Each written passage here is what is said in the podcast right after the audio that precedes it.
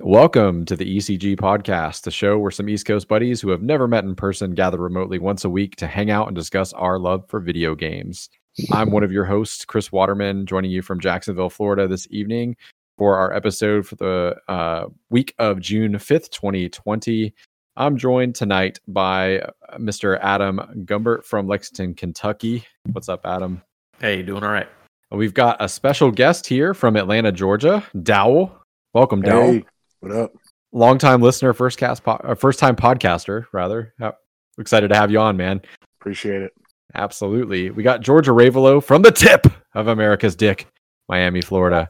What up? What up? We got Zach Cassell from Boston, Massachusetts. What is going on? Robbie Bobby Miller from Baltimore, Maryland. How are you, Bobby? Hi. I'm bringing the energy I see this evening. Uh, so it would be disingenuous, I think, for us to go any further in the podcast without acknowledging the, uh, the sad events of um, the recent current events. We're recording this uh, in the midst of, um, I would say, widespread uh, mourning and protest amongst the, uh, or I should say, in reaction to the murder of George Floyd by the Minneapolis Police Department as seen by no doubt millions of people by now a horrible horrible uh, tragedy. Um, i think frustrations have reached a, a fever pit, fever pitch in the country and um, out of a terrible thing we're seeing um, you know some uh, I, I, think unprecedented um, reactions um, on a national and international level. Um, so we wanted to t- take some time and, and talk through it and uh, really just kind of check in with each other and uh, do a little bit of uh, purging of the souls. It's been a, a, tough couple of weeks for sure. Um, how's everybody doing? How's everyone feeling? I'll go ahead and start. Um, as a black man and a father, it's uh, it's a tough time just for many reasons. You know, um, it's tough because every day when I go out, the first thing people see is that I am black. But as a father, it's even crazier. You know, my daughter's only four months old, and I'm already faced with the reality that someday I'm going to have to have a difficult conversation with her on basically how to stay alive if things don't change. And um, basically, what I, I just want to let people know that have never had to have that conversation with their parents or their kids, you know, that's a reality that you have the privilege not to think about. And, you know, just listen to the people that are out there protesting peacefully not the rioters and the looters. Um, and remember that the main message that is being conveyed here is people, not just black people, are asking to put a stop and to to police brutality, as well as hold the police accountable. Um, their job is to protect and serve, and if we don't hold these people accountable for their actions, then they won't they won't ever serve us and there's always an argument about you know it's a few bad apples but one thing i heard recently that speaks a lot of truth is yes there are good and bad apples but it's a poison tree. And just don't lose focus of that. Listen to your friends that have either experienced brut- police brutality or if it's affected them in some way listen to them gain some perspective. And um, again for me it's just it's very disappointing to see where we are in 2020. I think sometimes it's being comfortable with saying like I don't understand, you know? Like if you don't get it and you don't understand, it's okay to say you don't get it and you don't understand because chances are if you're not coming from that specific perspective, you don't. Um you know, that's over and over this week talking to friends and colleagues of of mine at work. That's kind of been my mantra is like I'm not going to pretend to understand how you're feeling um, about this. Uh, you know, I I can look at it from you know uh, a, a, sympathetic or empathetic point of view, but like I can't I can't walk in your I, I never will be able to walk in your shoes. But if you want to talk to me about it, I'm happy you know to listen. And I think that's important as long as you can acknowledge that and be honest enough to to know that you can never fully understand, but you can at least listen. I think that's the least people can do. Yeah. Yeah. I think it's a it's a great point. You know, everything you said was very very well said. Um, you know, I'm, I mean, I'm not black, but but I'm but I'm Hispanic. You know, and um, uh, you know, I have the, in some ways, a luxury of growing up, um, you know, in South Florida. You know, when, when we're in kind of a bubble here that even though we are minorities, we make up a majority of this particular area. You know, um, it is sad to see some people in my community that think that this problem doesn't affect them and it's not their their concern. Not everybody feels that way, of course, but you know, you, you move a few counties up or a few, you know, just one state over, and and yeah, and we're we're different, you know, we're we're, we're you know we're looked at differently, you know, and maybe we're not welcome in some areas, you know, and and even beyond just um, you know issues of race, you know, I I've experienced plenty of uh, poor encounters with police. I've had an officer draw his weapon on me because uh, you know I made I committed the big crime of playing in a park as the sun was setting. Um, you know, why? Why why do you I mean we're just kids, you know, it was like 16, 17 years old and he you know, he's got his gun out, uh, flashing us with that light where we can't even see him and telling us that he will blow our heads off if we move a muscle. Like what, you know? And that was a Hispanic cop, you know? So it, I can't even imagine what it's like to experience some of the things that some of my black friends, uh, um, you know, or other people of color have had to deal with. You know, when you add police brutality and then top it off with you know racial bias and, and make everything, it just magnifies everything. So uh, it's it, it's it's difficult, you know, and um, yeah, just if you don't understand, if you can't see things from their perspective, um, then just listen. Just listen instead of giving in your two cents. You know, um, one of the, the, the more disappointing things that I hear is people responding to or feeling the need to say all lives matter in response to any time that they see the term Black Lives Matter. And uh, and it's one of the more ridiculous things that I that I've heard. You know, the Black Lives Matter movement does not its its intention is not to diminish other lives or other races. It's just to seek equality. You know, like I something I, I mentioned.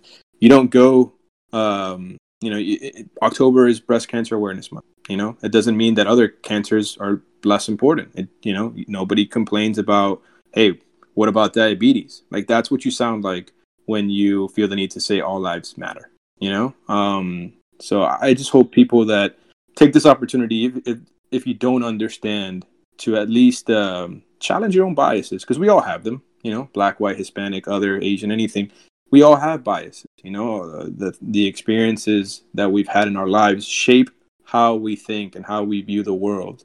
Um, but it's still on us to challenge them. It's still on us to do something about them. Um, you know, and and try to have an open mind. Um, and uh, and and yeah, man, it's it's it's awful. It's it, it's tough, and and so much things need to change in this country. And and I hope that this is never forgotten. I hope we keep this energy when it's time to vote, and not just for president, but for anything, any elected officials, uh, for everything that we do. We need to remember this moment and, and never let it go uh, because it's it's that fragile.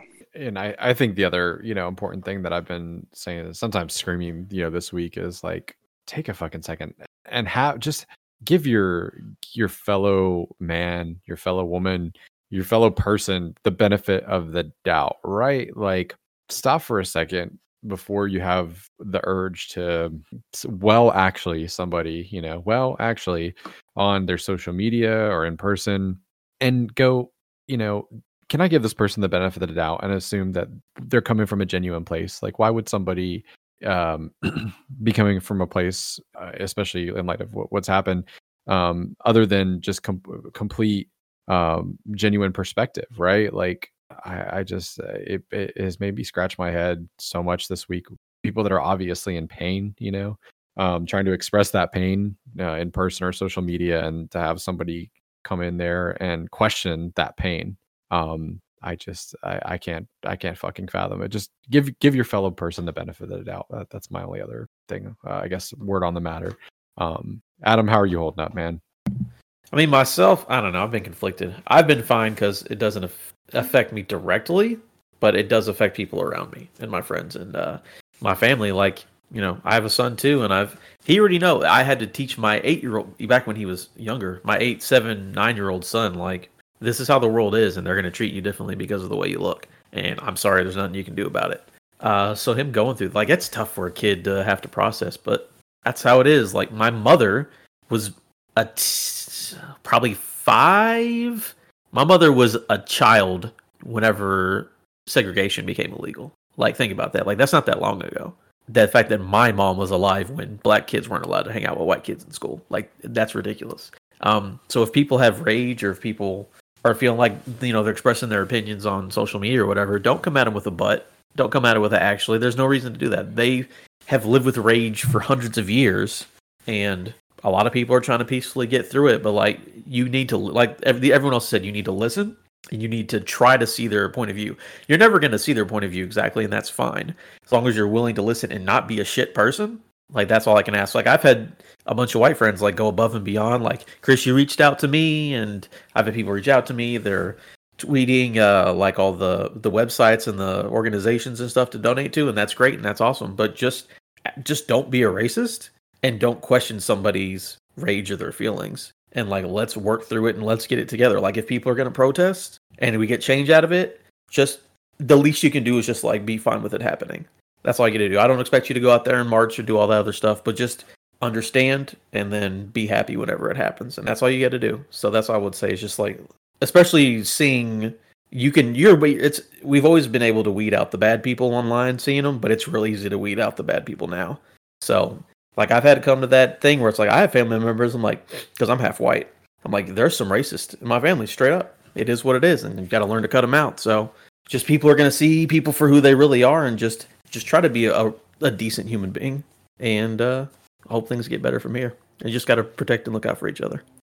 So I, I don't have children, so I, I, I can't even under you know come come from that perspective fully. But one of my coworkers at work today that conversation that you were talking about adam having with your child um her her child's um really into airsoft and and paintball um you know she's african american and um she made me cry on one of our our calls you know leadership call because she was i mean just the most uh sorrowful recounting of of having to try to explain to her 13 year old son why he can't play airsoft like in you know the neighborhood park with his friends you know um, he's a strange you know child in uh, a different part of town and guns that look realistic um, it's too much of a risk that she's not willing to to accept and he couldn't understand it and it upset her that she could that he couldn't under like his view of the world so innocent still at that age um and her just hearing her talk about it and like hearing the pain in her voice like it made me cry on camera in front of my coworkers this week you know it was fucking terrible um and again like that's one of those things like i wish in the moment i could empathize more and say like hey i, I get it i know where you're coming from but like again I, I, I can't like and in a lot of ways like it sucks so that's why like i i will try to always like do what i can but like i have to understand that like i will never fully understand where you're coming from and i'm sorry for that i wish that i could. But i think it's pretty important that you recognize that chris because i think one thing that gets that has been lost throughout this whole time is people are refusing to believe stories that don't apply to them and the thing about all the issues that are going on right now is it doesn't have to be personal to be real and what we see is a lot of people taking things personal. For example, you know, posting all lives matter every time someone posts Black Lives Matter, and just can people continually missing the message that it's not, you know, it's not me as a black man versus you, Chris, as a white man. It's really just the collective and Americans against systems that are not protecting all Americans. Um, you know, in the case of the cop that committed murder, he had 18 incidents on his report. And if you just thought about it, if you got written up at your work 18 times in any period of time, you'd be out of there. And, you know, people like that are not getting weeded out. So um, it's just, it's, it's, I'm, I appreciate that you understand that you won't understand, but making an effort is worth something in this case. And it's just about having an open mind and do what you can to gain perspective, even if you don't understand that different perspective.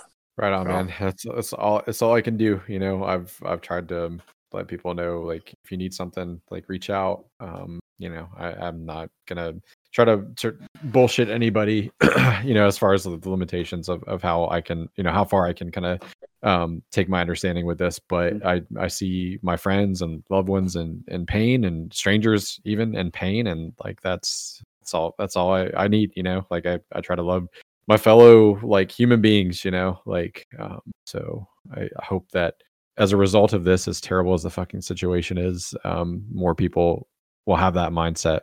Yeah. And um, one last thing before we uh, we change course, but as gamers too, we're all gamers here. We also have to do better, you know. And I just um, I just started thinking about when I first started playing games online, particularly with uh, Halo 2. Right now, nowadays we're a little bit more sheltered with uh, private chats, you know, private party chats, but uh, it does nothing to really help the issue. And I can't I can't count you know how many times i was called the n word or the you know hispanic equivalents just because of the way that i sound you know because i've got an you know an accent. And I, I, never knew in my life that i had an accent until i started playing video games online and it was abundantly clear that i was uh different you know?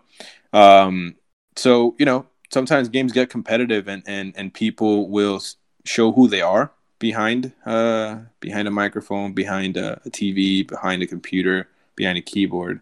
Um, but just remember that the things that you say to people online or in messages, just because you're angry that you lost, you know, um, those things matter too, man. And th- th- those are hurtful too, and uh, and some of those can come back to bite you too, man. Just just just be better, you know. Tell someone to get good. Tell someone they get stuck, but uh, or that they suck. I'm sorry, but you know we don't have to resort to calling people some of the things that that you know I'm sure most of you have heard in the past. I mean, call me crazy. I, I think there's all the room in the world to just say, you know, good game or Jesus, you whooped our ass. You know, like I'd, that's me personally. Yeah. Like the older I get, the more I'm like, ah. I'd settle for an ang, you know, I, would settle for hate mail that just doesn't have any, you know, any insult. You know, Jesus, yeah, what a nice world that would be. Yeah, Zach I, or Bob, do you? I was oh, say I have, I have two things. Uh, I will say the my entire life, I was raised by my mom. My dad was never around. You guys heard me when stuff. But uh, he, uh, my mom always told me to be scared of the police, but listen to them. But there's been several times in my life I I remember owning a 96 Cadillac DeVille, and I was pulled over six times by the same police officer at the same point and thrown on the ground at gunpoint and everything. And I can't even imagine people having to deal with that uh, for a lifetime. Uh, but I, I will say that I remember one time that changed how my perspective as you know, uh, being someone different is I, I've had nothing but black friends my entire life. I grew up in Baltimore City. Uh, black friends was all I had. Uh, I, it's just all I've ever known. So I, I've heard things and people have said things about me uh, for who I hang out with and whatever and whatnot. Uh, but I remember one time in particular, I was playing basketball in Cherry Hill, which is a place where where where most uh, I'll say white people don't go uh, we were playing basketball on the basketball court, and my two friends that I was with, we were playing with some other guys, and all of a sudden you hear ATVs and all this stuff like coming at us at the basketball court. And then they were like, uh, my buddies were like, Bobby, we got to get you out of here. And I'm like, what are you talking about? Like, and then all of a sudden, like bullets are flying everywhere. Uh, we're trying to get to the car and whatnot. And it, it was crazy to think that my perspective was that they just wanted to kill me. But I did not think of the perspective from from Mike and the other guys that I was with, his brother and everyone, that when we drove away, they told me that you don't understand. It's not just about a white person being in Cherry Hill. It's about if a white person gets killed in Cherry Hill, of what they'll face. And and we, I swear, not even 15 minutes later, around the corner. We're at Snowball Stand. We're at Snowball Stand, and all of a sudden the cops pull up on us, guns out. All of us had to get on the ground, empty our pockets. We had to go to central bookings. It was like a, a crazy thing, and we did nothing wrong. And that was the first time ever I realized that the problem is more the the police than anything else. Uh, and and racism my entire life. I, I I family members I found out and haven't talked to in years. Uh, I I have cut off for things they said. Uh, I've been wearing bandanas around the family. It was just something my dad did, so I just wore them. I did not, you know, think of gang relations or whatnot. But I stopped going to Thanksgiving parties and everything, and people thought I just dropped off from the family but it was more of I got tired of being uncomfortable around people that were just okay with open racism.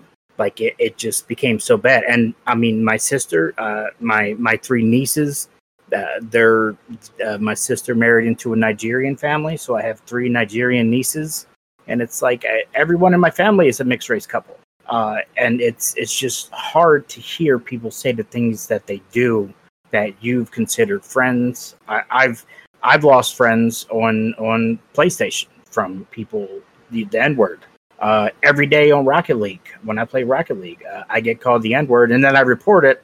And then I remember the one time I said something on the Rocket League, uh, the the Facebook group, and then everybody was bashing me for reporting people. And I'm like, you don't see the bigger picture here. Like the problem is every other game I get called the N word because someone's losing. Like that's the first thing that people go to you can't that's not it's not a joke it's not it's it's hurtful to to everyone so yeah every day i rock, log into rocket league i get thank you for your reporting and they deleted people but these they, they let people create nazi groups and everything i just don't understand it there should be bigger things and i i i really hope that honestly i i family members are fighting now on facebook for saying protests versus riots either one doesn't matter. Whatever brings change, I'd love it. I the police don't want to be afraid, and people don't want to be afraid. So they got to fix the problem. That's just my experience. Right on, man. Thank definitely thanks for sharing, and I commend you for you know having the balls to cut out people that, uh, as far as I'm concerned, have zero fucking worth on the planet. It's not easy when it's family, but you know. Yeah, it's it's been hard. Like it, it I I shouldn't tell you this, but the crazy part is I was my father-in-law's been sick and I was cleaning out their shed. And in their shed, there were a whole bunch of Confederate flags that blew my mind, but no one wanted to talk about it. It's like they knew that I was going to be mad and angry about it. But I'm like, why are you still keeping this shit? Like, if you eh, want to change or you want to do whatever, don't just Facebook post, do something about it. Get rid of your stupid shit, change your mind. Or, sorry, I don't want to. But it's just, I'm tired of people just willing to just go with what it is. No, I, change has to happen. I don't care what stores they riot, what they loot, what they protest. I, I police need to change. They are scary and they can come into your house no matter what. And it's just it's ridiculous. It's something's got to give. Some man. Well, th- thanks for thanks for sharing, Bobby. Um, Zach, did you want to add anything, man? Yeah, I mean, I'll pretty much echo everything that uh, you said, Chris. You know, being being a white person, I honestly I don't know what it's like. I'll never know what it's like. Um, there are so many little things that I do that I don't know other people have problems doing and everything. It's really eye opening to see how much of that I've taken for granted because so many people, that's the power of social media these days, is like so many people are posting all of these little, you know, privileges when they say, um, you know, when they say the term white privilege and a lot of people get offended by it. But like, there's so many things out there that I do and I don't know off the top of my head, you know, but like I, I somebody put a list out of just like small things that you know um, white people do that um, people of of other races don't um, have the luxury of doing, and it like kind of blew my mind, and it was so eye opening. So like it's like it's I guess the only thing, well, not the only thing, but the only thing that I know how to do right now at this moment is to listen because I don't I don't know like I'm I'm in no way, shape, or form like I don't know. I don't know what I'm really. I don't know if you know what I'm trying to say here, but like I listening is really the only thing that I, I I know personally how to do right now, and I'll do whatever I can. And obviously, by listening, I can maybe learn of other ways to help too. But um, one thing that I do know, being uh, in the military, is that I believe police should have to follow the UCMJ uh, something similar to it. It's um, you know everybody in the military follows it and, and, swears by it and abides by it and is in fear of it. So I believe what's, US, that, what's UCMJ? I, uh, it's the U- Uniform Code of Military Justice. It's pretty much um, our rule book, and it's just pretty much what governs the rules and laws in the military, what you can and can't do, um, down to the length of your hair versus you know what you can do uh, when you go on vacations you know just it, it, it's so it's so wide what it covers that in in it's so strict and like that's why in the military has its problems and everything but man if the police just followed something similar to the uniform code of military justice man i swear it would solve me personally, this is what I think. It would solve a lot of issues because it's just it's crazy to think that like like you were saying, 18 infractions against this dude and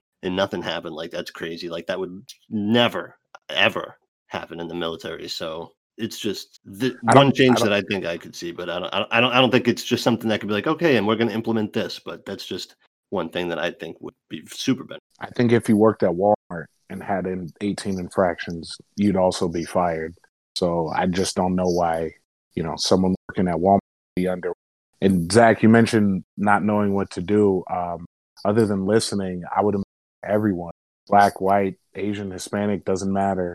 You know, call out the people that do and say racist things. They might not be doing it on purpose, but you know call it out and make sure that they know what they're doing is is wrong and hopefully you can affect some change that way Yeah, oh for sure. That's the it's the one thing uh, in my work meeting.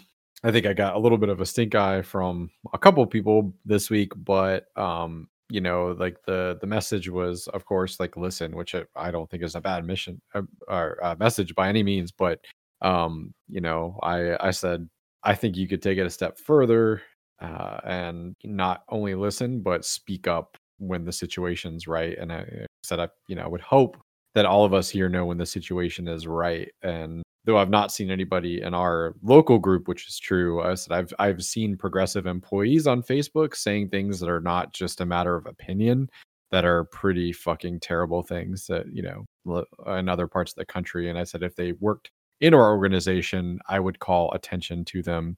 Uh, you know, in uh, the workplace, I would call them out on social media, and I would call attention to them as hey this person uh, has identified themselves as a uh, employee of our company and this is what they're publicly saying you know on social media.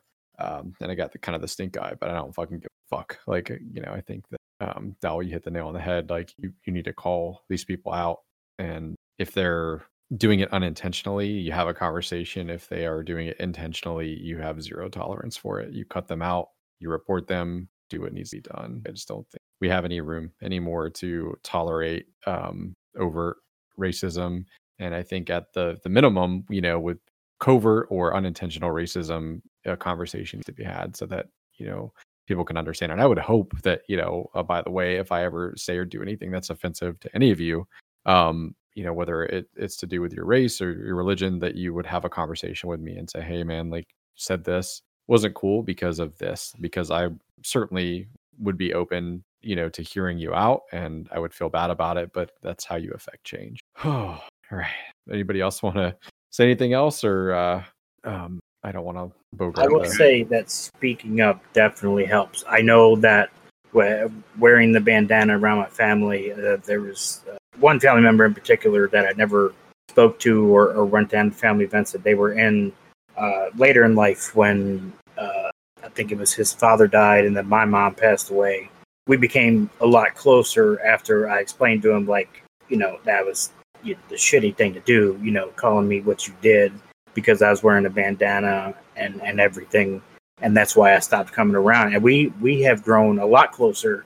And it, it's weird to see his views change, uh, uh, especially around me, uh, because he's he's a lot older. It's one of my uncles that were older, and and you know he still calls me every week and checks on me, sees how I'm doing, and it's the the the I I hope that it changed him. Uh, I don't hope it's just for me, uh, but it, it seems like he has has changed his views, uh, and you know sometimes speaking out does help. yeah i mean i think whether it results in you ending a relationship with somebody and they're that much lonelier and you know uh or if you're um changing somebody's perspective or maybe just pointing out something you know illuminating something for somebody i think it always helps to speak out you know even if it's not uh an enrichment of somebody's life just getting that shit away from you and from from other people that you love sometimes is good enough. Uh, would you agree adam and Dow, like I uh again I can only come at it from my perspective, but do you guys agree with that sentiment? yeah absolutely. I, uh, you know i think last thing i'll say before on is just i appreciate you guys, appreciate you guys giving me a voice to say my side of it and um, I appreciate your guys' open mindedness and hopefully, you know, a lot of our listeners. Oh no, I think you cut off there, man. Um, oh, sorry about that. I was just saying, you know, I hope a lot of listeners kind of follow the example that that the non people of color in this podcast have have set by being open minded and just willing to listen and to admit that your view is not the only view and other people's view is wrong either. Well, I just so. wish I could give all you motherfuckers a hug. That's all I know. all right. Um, go ahead, George. Sorry, you, were you going to say something? No, no, I'm sorry. I'm good. I um before we move on to uh the gaming, the regular uh scheduled programming, uh, as it were, we did want to uh take a, a moment uh, of silence um to observe uh, for uh, George Floyd, um, a life lost unjustly and well before its time. So um, if you hear silence over the next 60 seconds, that is intentional. Um, starting now.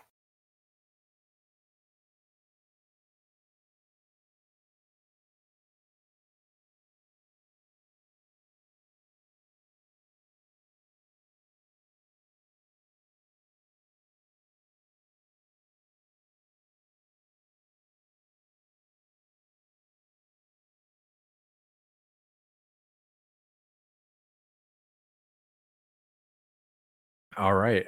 And without further ado, let's talk about some video games, guys.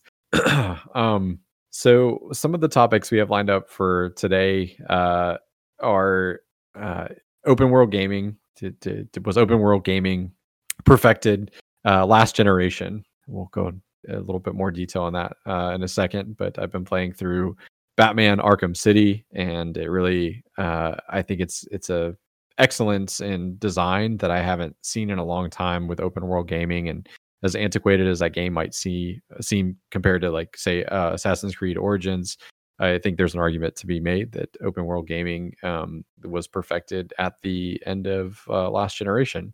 We're also going to be talking about uh, getting into a gaming rut and uh, how maybe you can climb out of something like that and just talk about some of our own personal experiences with being in a gaming rut. So trying to find a game that satisfies the itch and the want and the need to play video games, but not being able to to find the game and uh, uh, having a seemingly uh, endless, um, unsatisfactory gaming experiences. And then finally, we're going to talk a little bit about how we would improve gaming systems. So, a gaming system that we think could do with a little bit of improvement and what our idea for improving that game system is. Starting off uh, with the first topic, open world gaming. So I, I forget who here has played uh, Batman Arkham City. I, I mean, come on now. I have. Yeah, that was great. So it sounds like Zach, Adam, and Dowell, George, and Bobby. You, you guys have not. Yes, I've played the Batsman. Okay. Uh, perfect. I'm in the same company as Bobby. I have not played it. so I'm playing the uh, the remastered uh, Xbox version because I wanted something that was manageable between now and The Last of Us, um, where I didn't have to do every bit of the collectathoning that you would do with an open world game. An open world game that I knew was like pretty manageable, you know, by current standards of what open world games are. And uh, frankly, uh, I'm coming back at it from a perspective of somebody who is now like genuinely a well read Batman fan. Like I've read a disgusting amount of Batman comics in the last, you know, well, I guess it's probably been when did that game come out? Someone help me out. It was like 2011, maybe originally so almost a decade since that game came out at least um you know uh, so i have all this sort of knowledge of batman that i'm bringing with me to the table. And uh it got me thinking you know um it's it's a game that is just impeccably designed um in such a way that like for example uh you have the riddler trophies right which are not only collectibles scattered throughout the world george um but they require not only um, a certain amount of um, sort of like puzzle element to, uh, to, to obtain the collectible, but also in, in many instances you have to wait until you've acquired a certain gadget to be able to get them. So I've appreciated that the game will periodically, just by design, tell you, um, "Hey, like you've been collecting stuff enough. Um, why don't you go back to the main story? You can't get this collectible and you can't get that collectible because clearly you don't have the tools that are needed to get it. Time to get back to the story. the world is so much smaller uh also from what i remember um just like getting around it and like learning the the space um took me about like an hour hour and a half of playing and i was like oh yeah i know where everything is pretty mu- like i had enough landmarks in other words to be able to go from point a to point b um without consulting the map which was just great so i was curious uh batman arkham city is probably you know one of the most notable i think it was like lauded for how large the world and then of course you know, a little closer to the end of the last console generation, he had Grand Theft Auto 5, which is just massive. I think, So- you know, go ahead. Sorry. I I didn't mean to like cut you off like so like rude like that, but was it lauded for how big it was or how big it was compared to Arkham Asylum? I think it was lauded for how big it was, like in general, like because like the way that you move around that map, um, you know, is that you're gliding, right? And you have the grapnel hook, and the grapnel hook will pull you up to a ledge, boost you into the air, and like you're gliding. So you don't have to like go up to a rooftop and run off the top, right? You have that boost that kind of like launches you. So it feels when I say it's small, it feels small because you can get from point A to point B quickly, but it's actually quite big. Like if you were to walk around on the ground, um, or like move at like a quote normal like speed for that time period, like the, world's probably I would think like not counting like the open spaces and like something like Assassin's Creed 2 or like 3, like it's probably much much bigger than a lot of those uh worlds were. Like the urban environments and like, you know, the density of stuff to do. The other thing that I think it does really well, by the way, is that like you have spaces that you like buildings that you could go into where like they're much more like linear and contained areas, um, which kind of for you know beat to beat in the story kind of pull you and like and focus the game in a way that I don't think open world games normally do, where like you have a sense of space interior and exterior kind of combined in the same game. So I guess my question to you guys is, um, even taking into account Grand Theft Auto Five, which is fucking massive, you know, by even today's standards, I think like we'd all agree. Like, do you think open world games were more perfect or were perfected back when they were more manageable, like more well designed spaces, or do you prefer the sprawling? I'll probably never do everything, but I appreciate the choice moment to moment like kind of games that we have now like odyssey or origins or uh, you know like any pick pick your open world game i guess like of of current gen So I think I think Odyssey is a perfect example of a world that's too big, in my opinion. Um, just almost as far as you can see, and I remember that used to be like a selling point, like, "Oh, as far as you can see, you can go there." Like in this game, that's like almost the case, man, and it's just like so sprawling, and and a lot of it is is by that boat and everything, and and it's beautiful and it's gorgeous to look at and everything, and they do sprinkle the world with a lot of stuff for you to do, but sometimes you have to just go from so far from get you know from one place to the other and and typically when you get there you're pretty much doing the same thing that you've been doing the entire game like once you've played you know two three hours of assassin's creed you've played the loop of the game you know what it is so i, I feel like that's something that's that's too big and and i'm glad that they're scaling it back for valhalla and they've recognized that maybe they kind of overstuffed that too much and then I look at something like, um, which a lot of people would disagree with me. Uh, Red Dead Redemption 2, I think, is the epitome of what an open world should be. Uh, the second, I don't know if I said 2, Red Dead Redemption 2 uh, is the epitome of what an open world should be, I think, with all the random events that happen throughout the world. And man, like everything, everything about that. So you could be riding on a, on a trail, man, and somebody could be kidnapping somebody. And you have to, you could chase them and deal with that while you're bringing this lady back to wherever she's asking you to bring her back. You come along people who had just robbed a stagecoach and are trying to open like a um a safe on the side of the road or something and you could you know and disregard what you're doing and go do that and everything and there's just so much variety and there's so many activities to do in the open world with the hunting and the the mini games and everything and like i said those random events and the side mission they do a good job at at putting missions in places to make you have to explore the map and a lot of people had a problem with Red Dead Redemption 2 saying it was too much horseback and everything. There's too much time in between going from point A to point B. But like I said, I think the game did a good enough job to of sprinkling those random events in. You know, hunting is an option in the game and everything. So when you're seeing all these animals, you know, you have the option to hunt and and kill time in between these uh you know long treks on horseback and um but like you said for Arkham City and everything, I I think that game uh, I just played it not too long ago too. I, I said on here and that man that game is is awesome like you said it, it's going from Arkham Asylum to that and going into that open world uh, style of gameplay, man, like I feel like it fit so well for for that game and and for what they would do and like the traversal, like you were saying, being able to like torpedo yourself off of a rooftop and pretty much just glide over the whole map without ever touching the ground is is so cool and it's so it's so Batman.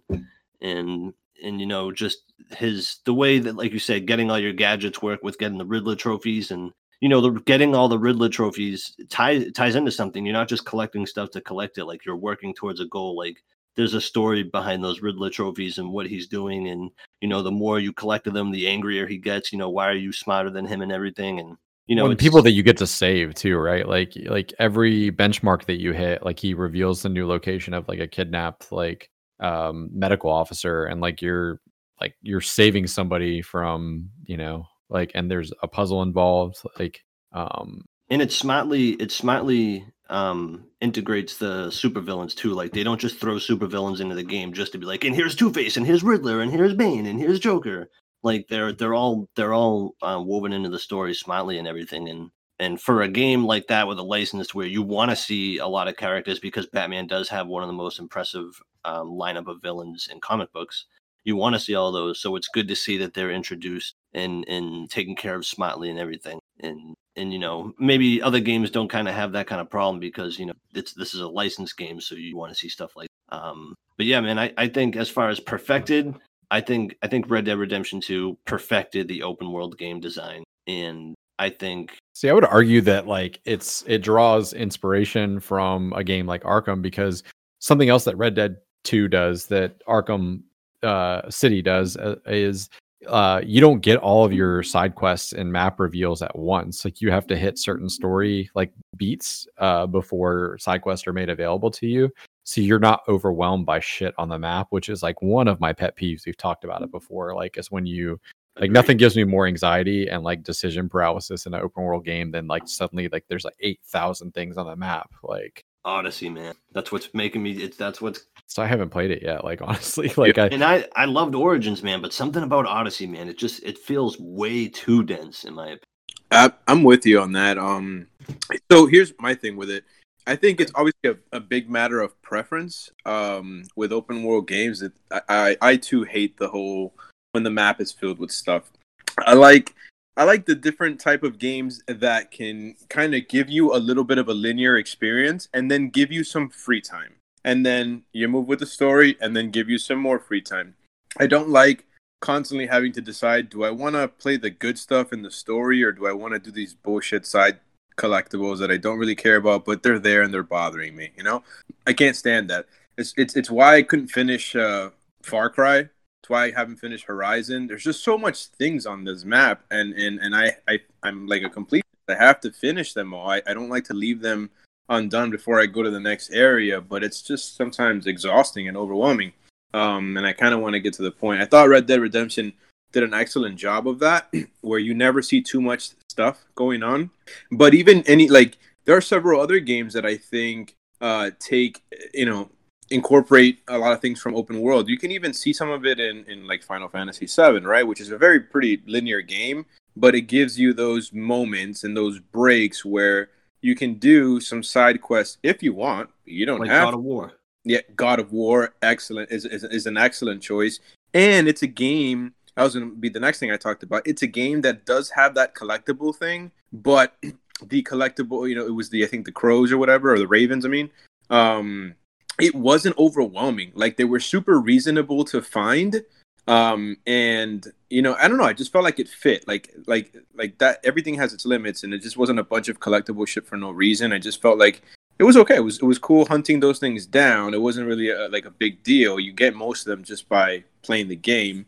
Um, but it, it did a really nice job. And even a game like um, Outer, Outer Worlds, uh, where it had like you know you go to one area, you clear it out, and then you go to the next one, the next planet.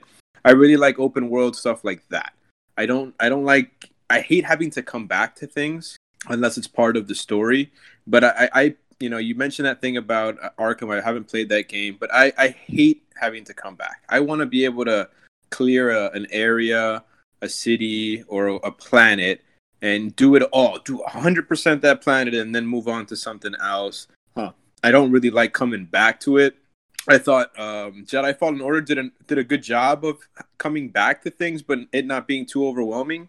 But generally, I like to just kind of move on, you know.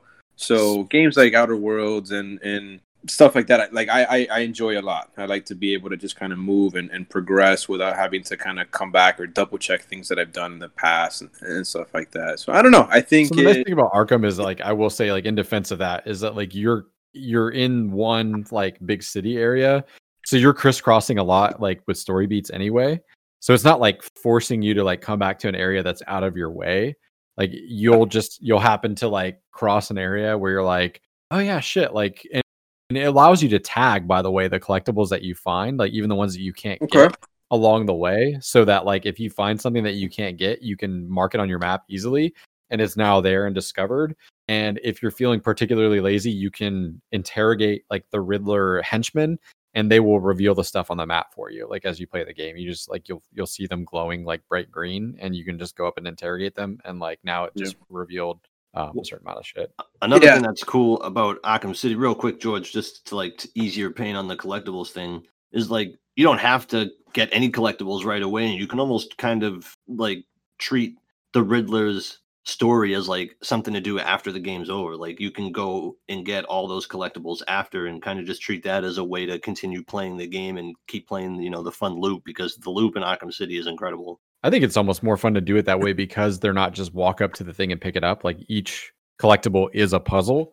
Like it's more fun to like blitz through the story and like it's a fantastic story and it only takes maybe 10 hours if you were to like go start to finish with it. Um and then coming back and having all the gadgets like you like knowing that you have everything that you need to solve. You you can be methodical like you said George and like go to like the amusement park area interrogate like three of the Riddler guys, find where all the shit is, and then just like clear it out if that's how you want to do it. Yeah, that sounds a lot more re- like it sounds like that has substance to it. It sounds like they do it the right way, especially if you guys say that the area and the map is small. Um, so yeah, that doesn't sound like it would be too bad. Maybe it's a game I'll play at some point. Oh, Uh, you absolutely but- should, man. I feel like But that, man. but I, I think of crap like um like I love the Spider-Man game for the PS4. But holy shit, is that is that is some of the things that you had to do to cle finish clearing an area like really annoying. Like yeah, it was, there was a the lot of repetitive backpacks. stuff. The Ah, backpacks. I I loved backpacks, the man. pictures thing, like the like the locations or whatever. I thought that was really cool because I thought that's really true to the city, and it it's cool, you know, climbing to the top of something big, and that I was okay with. But fucking backpacks, or some of those backpacks, or or having to, uh the crimes. yeah, the crimes, like that kind of stuff. That, that is what I detest in open world games. Fortunately, that game's story and everything else was so good that it, uh, you know, it offset it, you know, and then some. But I, I hate when they put things just to add hours to the game. I, I'm cool if the game is half as long and I don't have to do that bullshit. You know, it's okay. You know, I'm cool. You know, it's not open world, but I, I love those Uncharted games. I'll pay sixty bucks for a twelve hour story that's awesome like that. I don't give a shit. You know, I don't need uh all that you know fluff just to try to make it the game 30 hours or something like that you know mass effect i mean that's obviously last gen but mass effect's another game that did a good job of that you know um if there's substance substance to the side quests and you know you I, I don't care you can have infinite side quests as long as they're entertaining engaging and they have actual story beats to it. If there's just filler you know like hey like fetch quests you know um i'm cool with it you know. Um and there's also some games that really do a good job of making you feel like you really don't have to do this unless you want to you know. And i think death stranding was a really good did a really good job of that. There's a lot of side stuff in that game but i didn't feel like i had to do it. Um so i feel like they they, they kind of went about that pretty well like i didn't feel this need to complete everything i was kind of content with the way that i played the game which other games that you know i don't i don't i don't have that luxury i feel like i've got to do it, all these things so um, I wouldn't say that they perfected it last last gen. I think um, they do some things well, but there's a lot of you know good things today. It really all depends on how they deliver on the, on that product. So when you guys all spoke to it, I think it's not so much that they perfected it. It's just there was incentive to travel around the, the map, and Arkham City is that perfect example. For me, you know, those Riddler quests, I saved them for the end, beating them after the story, and it was almost like a second game because the challenge was they, they were challenging and they were something you wanted to to beat and to complete, and it provided enough incentive that even though the map wasn't huge, you still had fun zipping around and and completing those side quests without feeling you have to, but also you know go, you didn't feel you were always going back to the same building in the same door on the same floor. Sometimes you'd have to attack those challenges in a completely different way than you moved the map before in order to beat the puzzle. And it just that's something that Red Dead 2 does really well. There's incentive to explore the map. A lot of games I feel make these massive maps just expecting you to sit there and just move the left stick and just ah look how pretty it is when you know you got to have incentive to want to go to to go all the way across the map and it takes you 10 minutes to get there. That's something i think that uh open world games did well before and i think it's something they kind of lost sight of you know just clearing a bunch of areas a bit of xp and just walking into a place saying you know you discovered it is not really enough incentive to to clear a map in a massive open world game Yep. Now, how do you feel about them tying? So in Arkham Knight, they tied the secret ending behind collecting all the Riddler trophies. So how do you feel about something like that? that's a, a pretty like pleasant surprise um just because i feel like by the time you get to what was it arkham knight that you've um you, you're probably someone that that enjoys beating those and enjoys collecting all those trophies so it kind of was like uh almost like an attaboy for for sticking with it and going through it kind of a nice little surprise um i didn't know that it was there at the time that i had played it and took a few years to beat it you know came back to it and when i saw it it was it was kind of it was pretty cool Yeah, I, I agree. Like I, I think it's cool that you know that they do that. It, it is. It's kind of like a little. Eh, Congrats, man! You, you you went around and did something that I would say not a high percentage of players are actually going to go around and collect all of the. So like, yeah, it is cool to kind of pat you on the back and. It's like beating a campaign in Legendary and Halo. Like you always got the little extra bit at the end. yeah, it like, was satisfying man i'd still have nightmares of some of those riddler trophies The, the actual riddles are my favorite part, man. I love trying to solve the actual riddles, trying to figure out where in the environment about. and hmm A- Adam, uh, you've been quiet. I know you're a huge fan of Assassin's Creed Odyssey. Like loved it. How do how do you weigh in on uh, on this argument? Oh yeah, I love that game, but that map has way too much stuff. I don't disagree with that. Can't argue that part. Um, I guess there's something to be said about like a, a smaller mapper where you're able to get everything. I love those Arkham games, but I've never gotten all the Riddler trophies except for the first one because I feel like that's too much. Um, It is a lot, though. I'll say that. There was a ton of Riddler stuff. I did 100 percent everything except for the Riddler trophies because that's that's the one part that's difficult. So even though that game is smaller and that design is really intricate and everything to collect is cool, those Riddlers there's still too many of them. But now I, I'd ask you, Chris, or anybody else who's played it, one of the best games ever made, Witcher Three. That's a current game, a current game, massive maps, tons of shit all over it, but everything is worth it. Everything has a story behind it. Some of that random side shit you find is better than the main story. And I would say that game, no matter how big it is, it's worth it. And I, I never get mad at how big it is, and I'll 100% that game no problem because it feels like it's worth it. Even though there's tons of it, to me, it, a- it, it all comes together. I'm in a different boat, man. Because I remember we started playing again at the same time, and like I'll go to a new area, man, and all those question marks pop up, and I'm just It's like, daunting, but when you get out there and do that stuff, man, it's good. yeah, So I- but like I'm with I- I- Adam. like I don't think the quality diminishes with the quantity. And the rule that I set out for myself was like, well, I'll do these side quests and monster hunts until I feel like they're not worth my time like to do anymore and then I'll stop, right? Like I was like while they're novel, I'll keep going and I never ran into a situation where I felt like the payoff like wasn't there, so I did the, did them all. Like I Yeah. I think every But then there, you guys are 100 percent right. Like again, I love Odyssey, but it's too much to do. I love Far Cry. It's too much stuff to do. Like, but I feel like Witcher is a modern example of that, where it's completely worth it. But again, that's I love Witcher. Yeah. So I like The Witcher a lot too, but I'm, I'm with Zach. But I think I think Adam, like when you said the word daunting, that is like the perfect way of describing it. It is absolutely worth it, but also worth it in the same way that it is to like build a massive building, right, from scratch. Like it's gonna take a lot out of you. It's gonna take a big commitment. It'll be worth it in the end, um, but it's exhausting. It definitely is exhausting. I don't mean it like in a bad way. It's just it's a lot of shit to do and yeah, it's cool. It's really worth it. Um, but you have to you have to be in a in the mind frame and that mindset to play a game like that. I've been wanting to play The Witcher three again for a while, but I can't bring myself to do it because I re- like I, I keep thinking I'm gonna get too sucked into that game and I'm gonna sink a lot of hours and I don't know if I if I want to do that. You know, I don't know if I want to like lock myself in to do that. Um, it's absolutely worth it, but it is a it, it's a lot. That, take, that's a take it from me. Play that in the doldrums of summer, like once the ghost and shit is out, or you know, do it like post holiday, like season. Like that's the good time to play like Witcher Three. Yep. And you're right. It is a lot. It is a lot, but I think that's why they make open world games that way because people who buy open world games want to be able to just sit there and play that for months on end. Like us, we play new stuff constantly.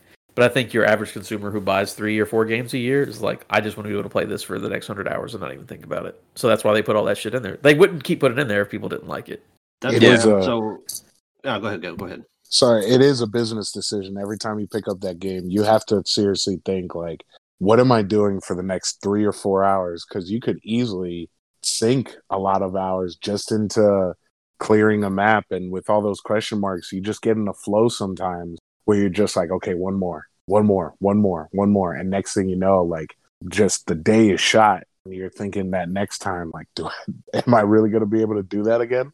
Yeah, no, for sure, absolutely, and that's why I think it all boils down to preference. There, there is a an open world type of game out there for everybody, um, depending on what you what you're looking for. You know, you want something clear, concise. Um, you know, obviously, like like in like Arkham, you got that. You know, you want something that is just you just want to do. You just want to. You're a completionist, and you just want to do everything, collect everything. You've got your Far Cry's um you know and then you just kind of want to do things at a good pace you got your red dead you know? Um so i i you know so i would say the gaming um industry has perfected it as a whole. I just think that there isn't a a one size fits all approach to open world gaming. Um there's i'd say there's a lot of sub genres of open world gaming within it um depending on on what you like. I think we can all agree that we don't like the whole you know the overwhelming map of just you know endless stuff that has you know no substance to it. Kind of like some of the stuff you see in spider-man. Um you know i think we all agree we don't like that. Um so i you know i hope that they continue to cut that out and just replace it with you know more quality content instead of quantity. Um but yeah there's so many different types out there that you know everybody's different. Do you guys still think that open world is is like the thing? Because I remember like back then, every I remember um, I always used to say to my friends like, "Oh man, imagine if this was open world. Imagine if this was open world." Oh, and now absolutely. pretty much everything's open world. Like, even like games like God of War, like are going semi open world and everything. So do you think it I think it is i think we're over? I think we're over it now because I think it's back. I think back then, like you had so much more linear games because they, they were limited, right? They, they only had so much capacity to fit into a, a cartridge or a disc at the time. So you know there was always that uh, that grass is greener. What if I could just do whatever I wanted whenever I wanted with this with this character instead of just you know following along? Um, you know, but now you pretty much get a taste of that in every game. You know, that's why I brought up Final Fantasy VII. Like, I don't think anybody would necessarily classify that as an open world game. It's fairly linear, but yet it has some open world aspects where you can kind of freely operate in a way that you want. You know, and you get to customize the character. You know, to an extent. Um, so I think most games these days have some some variant of that. Um, I don't think you know. So I, I don't think there's that that there's that like desire for everything to be open world. Um, and at least for me, like I, it was a brush of fresh air to be able to play Final Fantasy and just have like a clear path that I had to follow um, throughout the game. It, it was nice, you know.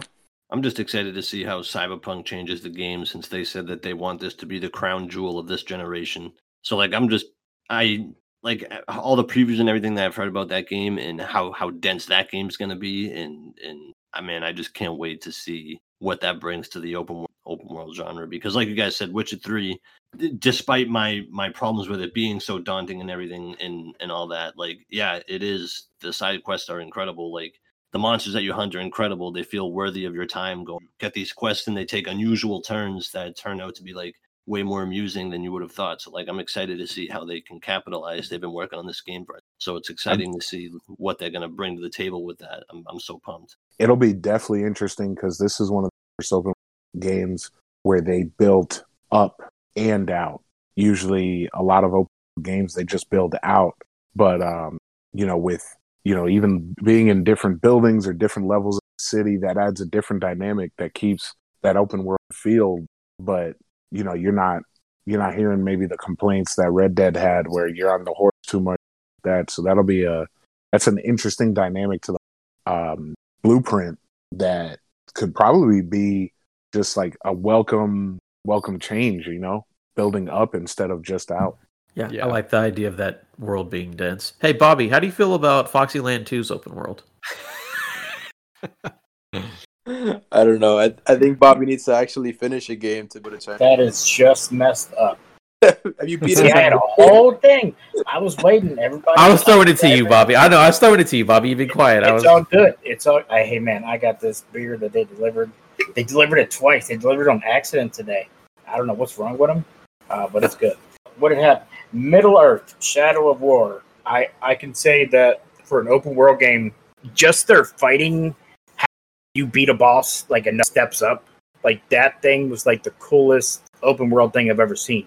Oh, Like if you beat an orc, it, it- that was like the best ever. I wish they could have built on that, but I, uh, uh, man, yeah, the Shadow of War, Middle Earth, and Fallout Four. I I enjoyed it, but I did try to go. I played it on Xbox forever. I bought it with all the DLC and tried to do it on PS4 again, and I was like, no, I can't do all this crap twice. But I'm also a side mission guy. I love side missions. I'm not trying to fight something, get angry, uh, and can't beat it. I'd rather rank up and then beat it. But Yeah, Fallout 4. Also, I love Fallout 4. Spoilers for a fucking eight year old game or whatever. When you go off the map, like that was Oh, wild to me. I'm like, yes, what's going yes. on?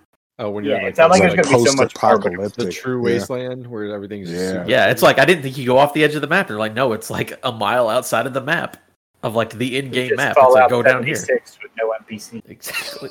And also, uh, yeah, those I shadow. about to be the first that said that was great. Yeah, Oh, no, sorry. those, no, you're right. The the shadow games or the shadow wars, whatever the Middle Earth, the Middle Earth, The games, Middle yeah, Earth, those are- yeah. I, I like those because they're open sections, Yeah, and agreed. then but it's not a full open world. So it's like give me a section, let me run around and do my collectibles and do whatever. And I love the Nemesis system, and then let me go another section. That's a good way to do an open world game. Yeah, I'd like to see that in an Arkham game. That'd be pretty nice. same same developer. Well, not same developer, Yeah. but same Fantastic publisher. So you know they WB like you could absolutely uh you know have henchmen rise to the top and shit, and like have an emergent gallery of rogues. Like you have your jokers and your penguins, but like you have I don't know, like in Butch the the butcher. Yeah, like no, you can build it up too, because obviously nobody's gonna surpass someone like the Joker or your Banes or your Mister Freezes or anything. So like, but you, we you they could have randomly generated like right hand man, and then their right hand men have dudes. You know what I'm saying? Like, so it could totally work, man. I would love to see that. George, One what I'm recent trying to say is you Oh, need sorry. to play Arkham. No, go ahead, tell. yes, play Arkham, George. It's worth it. Like the one- first game you could bust through in like eight hours, dude, and then you could just go on to the masterpiece that's the second. I'm sorry, go ahead. Yeah, the fighting style is just fantastic. It's fun. It's always fun, and there was always a different way to attack to attack NPCs in the game and stuff. It's just there was no one way of doing everything, and it it definitely made it a lot of fun. That the flow. uh, yeah, the modern game I was gonna say that has done open world pretty good to me was actually Final Fantasy 15. Um, it was a game where the story was better than just playing in the open world, but the open world had I felt just enough that you don't sink too much time into doing all the open world events. And you get back to the story and kind of take a break when you need it. But also they had these bases in Final Fantasy 15 that you could take over that were a side mission, but they were such a challenge that it almost felt like a separate story in and of itself, kind of the way the Riddler missions did. They were a, a nice open world challenge that almost felt like an instance or a raid, you know? And that was that was definitely uh, a fun way of mixing the open world feel with the classic Final Fantasy story. dude. Man, yeah, you I, just I brought love. up raids, and I wish that more games implemented them because they're some of the most fun things in any video game. Yeah, Final Fantasy 15 is a lot of fun, man. Like uh, people gave it a lot of shit, but you know they did something new and innovative with with with their series. I, I enjoyed it a lot, man. Yeah. Game made me cry at the end, dude. Like especially the post credit shit. Oh yeah. yeah, Yeah. it was good, and it had Yeah, great it's around the bosses. I remember fighting Leviathan a bunch of times. It was a fun bat- boss battle. So, He he's the guy in like the posh market area, like that you fight like the big water shit. mm-hmm. Yeah, Mhm. Didn't that game have like a 16 hour boss or something like that? No, that was like Nah. marketing bullshit. Like, Oh. uh, All right, I never Yeah, played yeah. it, so I didn't know. yeah, Is the this- the big turtle thing that you could. I mean, it took a, a little bit, but it was not. But that's classic for Final Fantasy games. I mean, the original Final Fantasy Seven last boss, I remember being a kid and it took a long time. And even with the newest one, it took about a solid 45 minutes to get through it. Absolutely. Well, um, we are in classic ECG fashion because we all have a lot to say. Uh, pretty much out of time, so I don't think we're going to get to the other two topics of being in a gaming rut, um, or the uh, comparing, uh, or, or I, I should say, suggesting uh, improvements for game systems. But uh, next week we will definitely come back to those topics. It'll be an easy way to uh, have uh, everything decided ahead of time but um, just want to wrap up with uh, what we've been playing. And Dow, I, I wanted to add to you. Uh, it's my bad. I try to remember when we have somebody uh, on for the first time. Uh, so talk about what you've been playing for sure. But uh, tell us what what's your favorite game of all time, and what game are you looking forward to most? Like say in the next like calendar year. Ooh, so for the year, it's definitely Cyberpunk. Um, I think I first heard about the game maybe two or three years ago, Mhm. and uh, just been excited ever since. Um, favorite game of all time might be Final Fantasy VII. It was one of the first ones I ever beat as a kid, and uh, you know, if you don't know the pain of having to go through a four disc game, then you just you just won't understand the satisfaction that came with beating a game like that especially when the final boss was level 9999 but uh, so that's definitely one of my favorites. And in terms of what i'm playing it's actually funny we're talking about massive world i've been playing um, elder scrolls online again. Ah, um, nice. you know was just kind of looking for something to mess around with and my brother-in-law just started the game so i've been running through it with him and it's a massive massive map but it does kind of what george was alluding to where you can clear a whole area and just move on and you don't have to go back if you don't want to Are you playing that on uh on PC or the Xbox? ps4 Oh, yeah, you heard know that? You heard that? PlayStation, Well- baby. You know we have that for free on the Xbox, right? well i had the game from years ago when it first came out Gotcha, gotcha. But can Me, you- me and Dow will uh, d- game share, by the way. That's why I was mentioning that because I hadn't seen him play that, so that's news to me. Oh, that's a great feature, by the way. Um, Oh yeah. sharing. Um, uh, Adam, what have you been playing, my friend?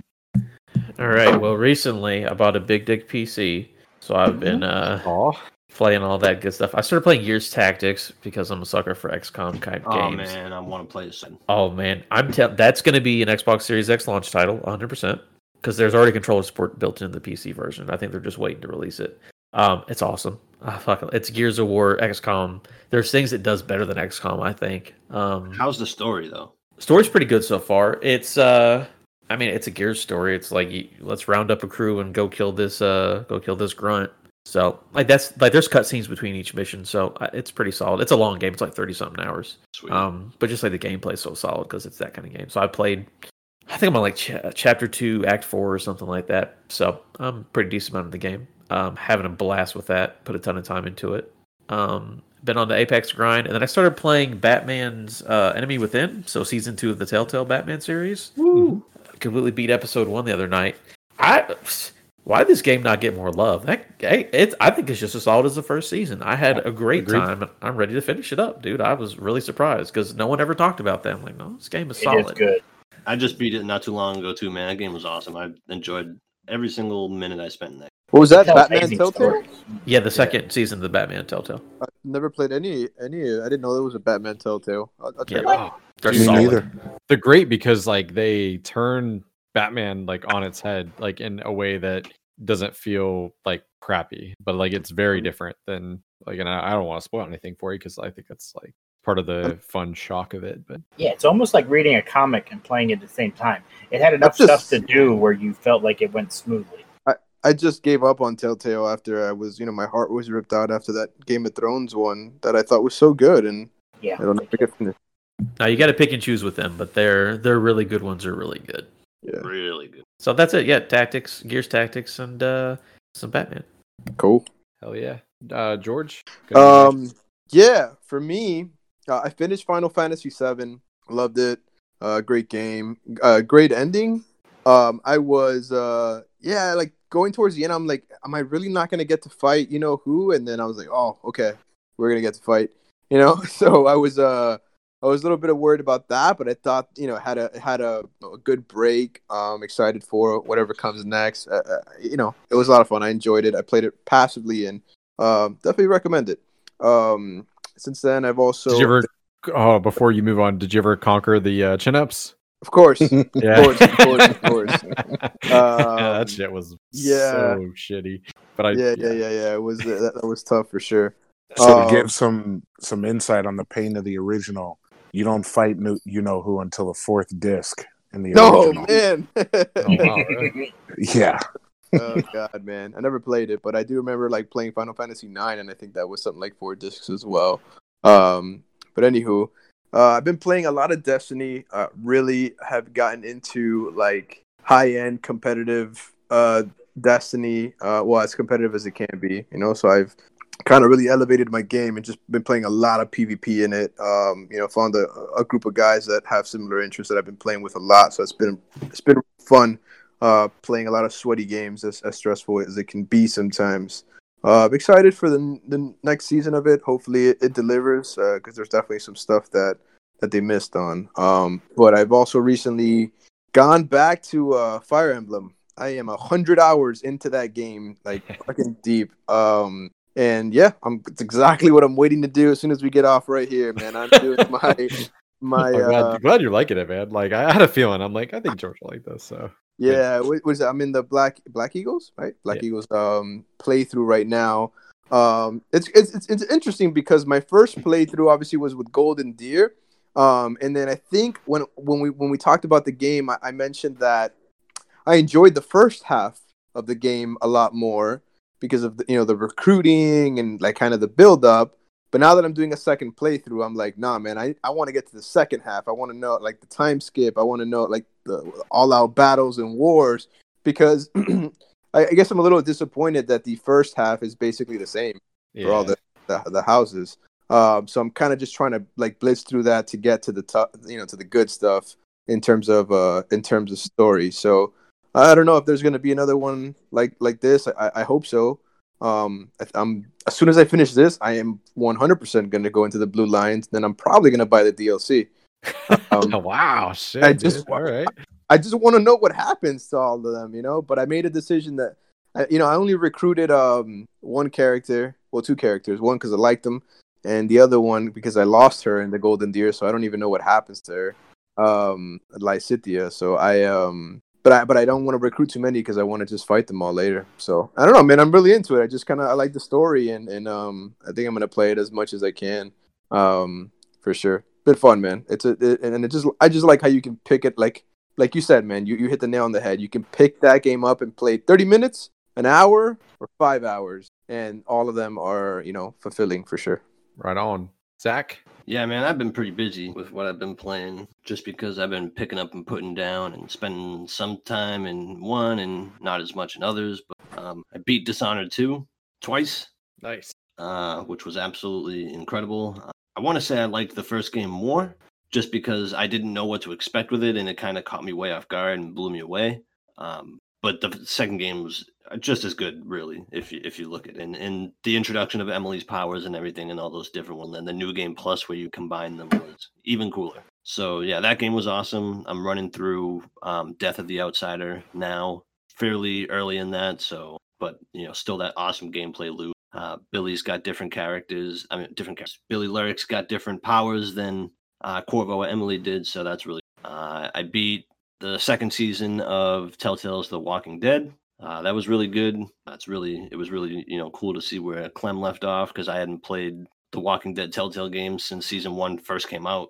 So uh, playing that was awesome. Now I'm really excited to play season. And I've been playing what else? There was an Oh, Shadow of War. Yeah, I just I beat uh Shadow of War, and that was really awesome too. But much, I think, just much much better than the first game in terms of um you know they they separated those areas so it was more open area than it was open world. So like I said I didn't have a problem going through. Um I feel like man they give those orcs so much personality like each each each different uh um what do they call them? Uh captains. Each different captain that you run into man has just got such such a different personality man and it makes it makes hunting them hunting them all down like fun and you know when you see them and they like they look cool. Like for me the way that i was raising my orc army was i just wanted all the ones that looked the coolest.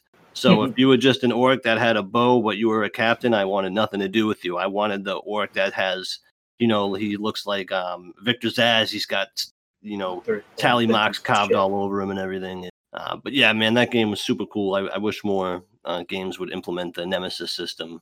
You know I, I wish that would just like become a thing uh, even if it's not to the full extent of of the way that they do it in Shadow of War. Man, I think it's such a cool system that a lot of games could uh, really uh, take and tweak and, and make work for whatever property it is they're using it for.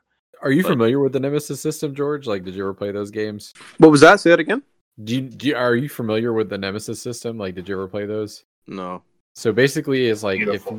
if if you get killed by like a regular ass like enemy, or sometimes like if they like get away, like there's a lot of different things that like can happen. They evolve into like an emergent like mini boss in the game that's unique to your thing, and they will like hold a grudge. They get more mm-hmm. powerful and like they will hunt you down. Like it's a very fucking awesome mechanic, like for a game, very clever thing that happened. It sounds cool.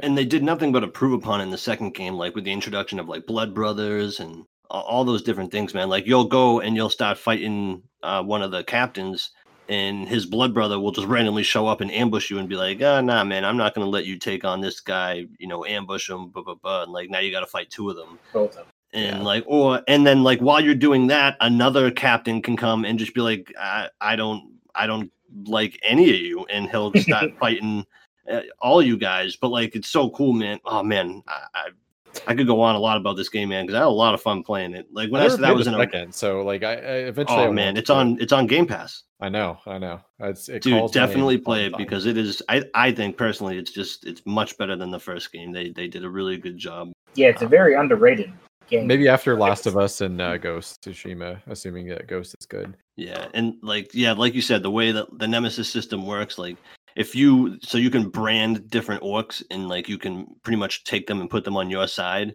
But like an orc will come back that you I don't know had forgot about that you fought at the very beginning of the game, right? But he'll come back later on and be like, "Oh, you remember me?" Blah blah blah, and he'll mm-hmm. have the handprint from Celebrimbor on his face and everything still and everything. It's like cool little details like that.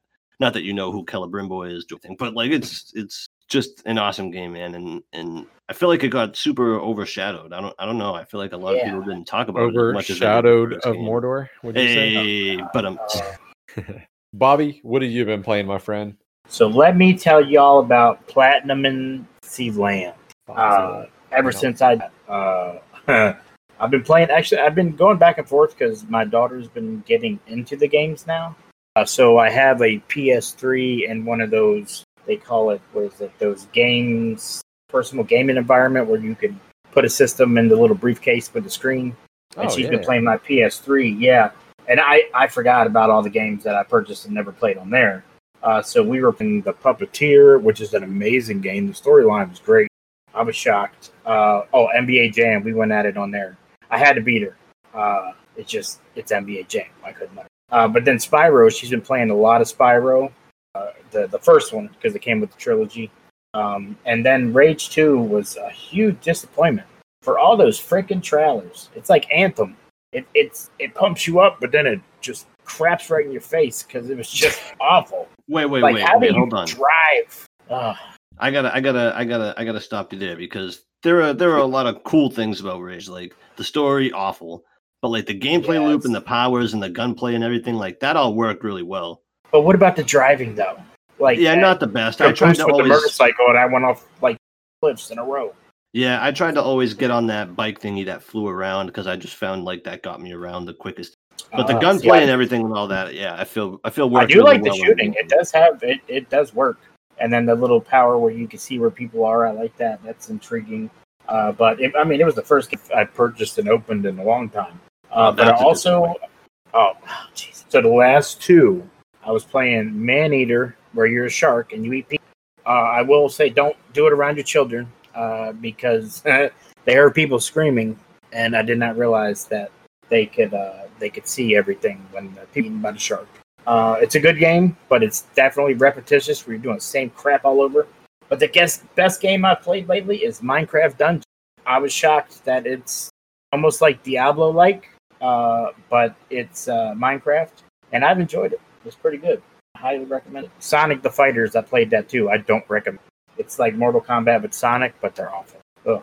But yeah, Nice, man. Foxyland 2 coming up. Can't wait. Foxyland 3. I. I did, yeah, not to cut you off, but I did sign up for PlayStation Now only because I did not buy Control. That was the first game where I tried to do the, the Chris thing and not buy the games when they come out. And Control, I think it was like 30 bucks, but PS Now is $10 a month. So I was like, all right, I'll do it. I haven't played it yet. I did download it. Control's great. Yeah. I, I've a- heard good things, but I was I was hesitant to buy it. Uh, I didn't want to keep buying games. I mean, even though I keep doing it, but and then let them. nice and linear. Uh, some collectibles, but not an obnoxious amount. Cool story. Like that's just my kind of weird personally control. So let me know what you think of it once you once you get into it. Yeah, sure. Twenty one. I'll let you know. Awesome. Um, well, I will round it out here. So on PC, I'm wrapping Half Life 2 tonight uh, on on stream. Uh, this past weekend, I played through Halo 2 and Halo 3 as part of Rental Rush. That was fun. Haven't played Oh, them dude, since college. Um, I on my Switch have been playing What the Golf, which is just Well, I heard good things. delightful, man. If you want something that's like really fun to like pick up and play for like I would say like 30 minutes at a time, you know, like just need to kill a half hour, especially like playing in bed, you know, like it's one of those games that's just like it's great. Um it's it can be challenging but never frustrating and it's just a love song to video games in general. I don't want to like spoil how, but like some of like the the areas like are very much like homages to like specific games and genres. Um and uh yeah, I'm just constantly delighted by that game. Uh, obviously, like we talked about, I've been playing through Arkham City. That's been exciting. Um, I think since last we podcasted, I beat Final Fantasy VII and um, Nier Automata, which uh, I have basically said is not my favorite game of this generation. It's not the best game of this generation, but it's by far the most unique game this generation. And if you have ever had somebody recommend Nier Automata uh, to you and you have not played it, you owe them a fucking apology because it's great. Like, um, you essentially beat the game three times to get the full story, but like each playthrough is uh, either moderately different to majorly different than the the prior playthroughs. Sometimes in cha- changing the you know the narrative completely, uh, or like who you're playing as and it's just fucking like it's a good game. I would not recommend looking anything up about it. It's an action RPG made by Platinum Games. So if you've ever played Bayonetta or something like that, you pretty much have a sense of like what the combat will feel like. And uh yeah, it's just it's great. So it's on Game Pass, worth playing. I think it took me ooh, all told like 37 hours I think to beat it 3 times and get most of the achievements, which I thought was fair given um like that it saves your side like if you do a side quest on one playthrough you don't have to do it again on your second which is nice so that's it that's it for me um yeah anybody have anything that they want to plug before we wind down and say say goodnight Batman will be announced at the PlayStation 5 event, and I'm hoping it's crossplay or not crossplay. I hope it's on everything. I don't want exclusive Batman. I just want it to be announced. I don't give a damn where That- it is. That's Yo, what I'm me saying. too. I'm Just like, dude, announce it already, man. like, yeah if it's Jeff- Court of Owls like i uh, will Jeff lose my shit His first if first. they do the court of thing. owls, man. oh I'll my god, my Court of. Owls would be freaking beautiful. Or White Knight, where Batman was the bad guy and Yeah. Joker was the good guy. That'd be oh, man. that'd be great as as well But yeah, but as far as any play, announcement like would be great. any projects or anything like anybody's working on streams anything adam now that you got that rig are you getting back into the uh streaming game what's up man I will start streaming eventually. I did Yeah. just get it so I could edit faster. yeah i hear you man it's nice dude like uh and now that you have one like the, i know you like bought one like that was uh like where you like customized it and they built it for you but Mm. um i can walk you through how to do anything that you need to do i've gone through all the pain and suffering of building a pc so you don't have to so if you want to switch out components or anything i can walk you through pretty Cool. easily Yeah, because it's beefy as shit right now, but in a couple years, I'm sure I'll have to upgrade something. So, yeah it's awesome Man, well nothing for me. Same old. Mine is now used for school. I have all this crap, hmm, the BPPC, and it's used for uh, kindergarten web games. That's how it goes man but uh summer's around the corner so you'll be able to reclaim it soon enough Um, yeah, I'm hoping the next rental rush I can do is going to be be back on the couch again. Um, I also hope to resume recording Dark Souls Academy. It was a bummer that we just got that show off the ground and didn't even put out an episode before we had to stop because I didn't want to like release two episodes and go, well, it's going to be months until we can do, do this again. Mhm. But uh,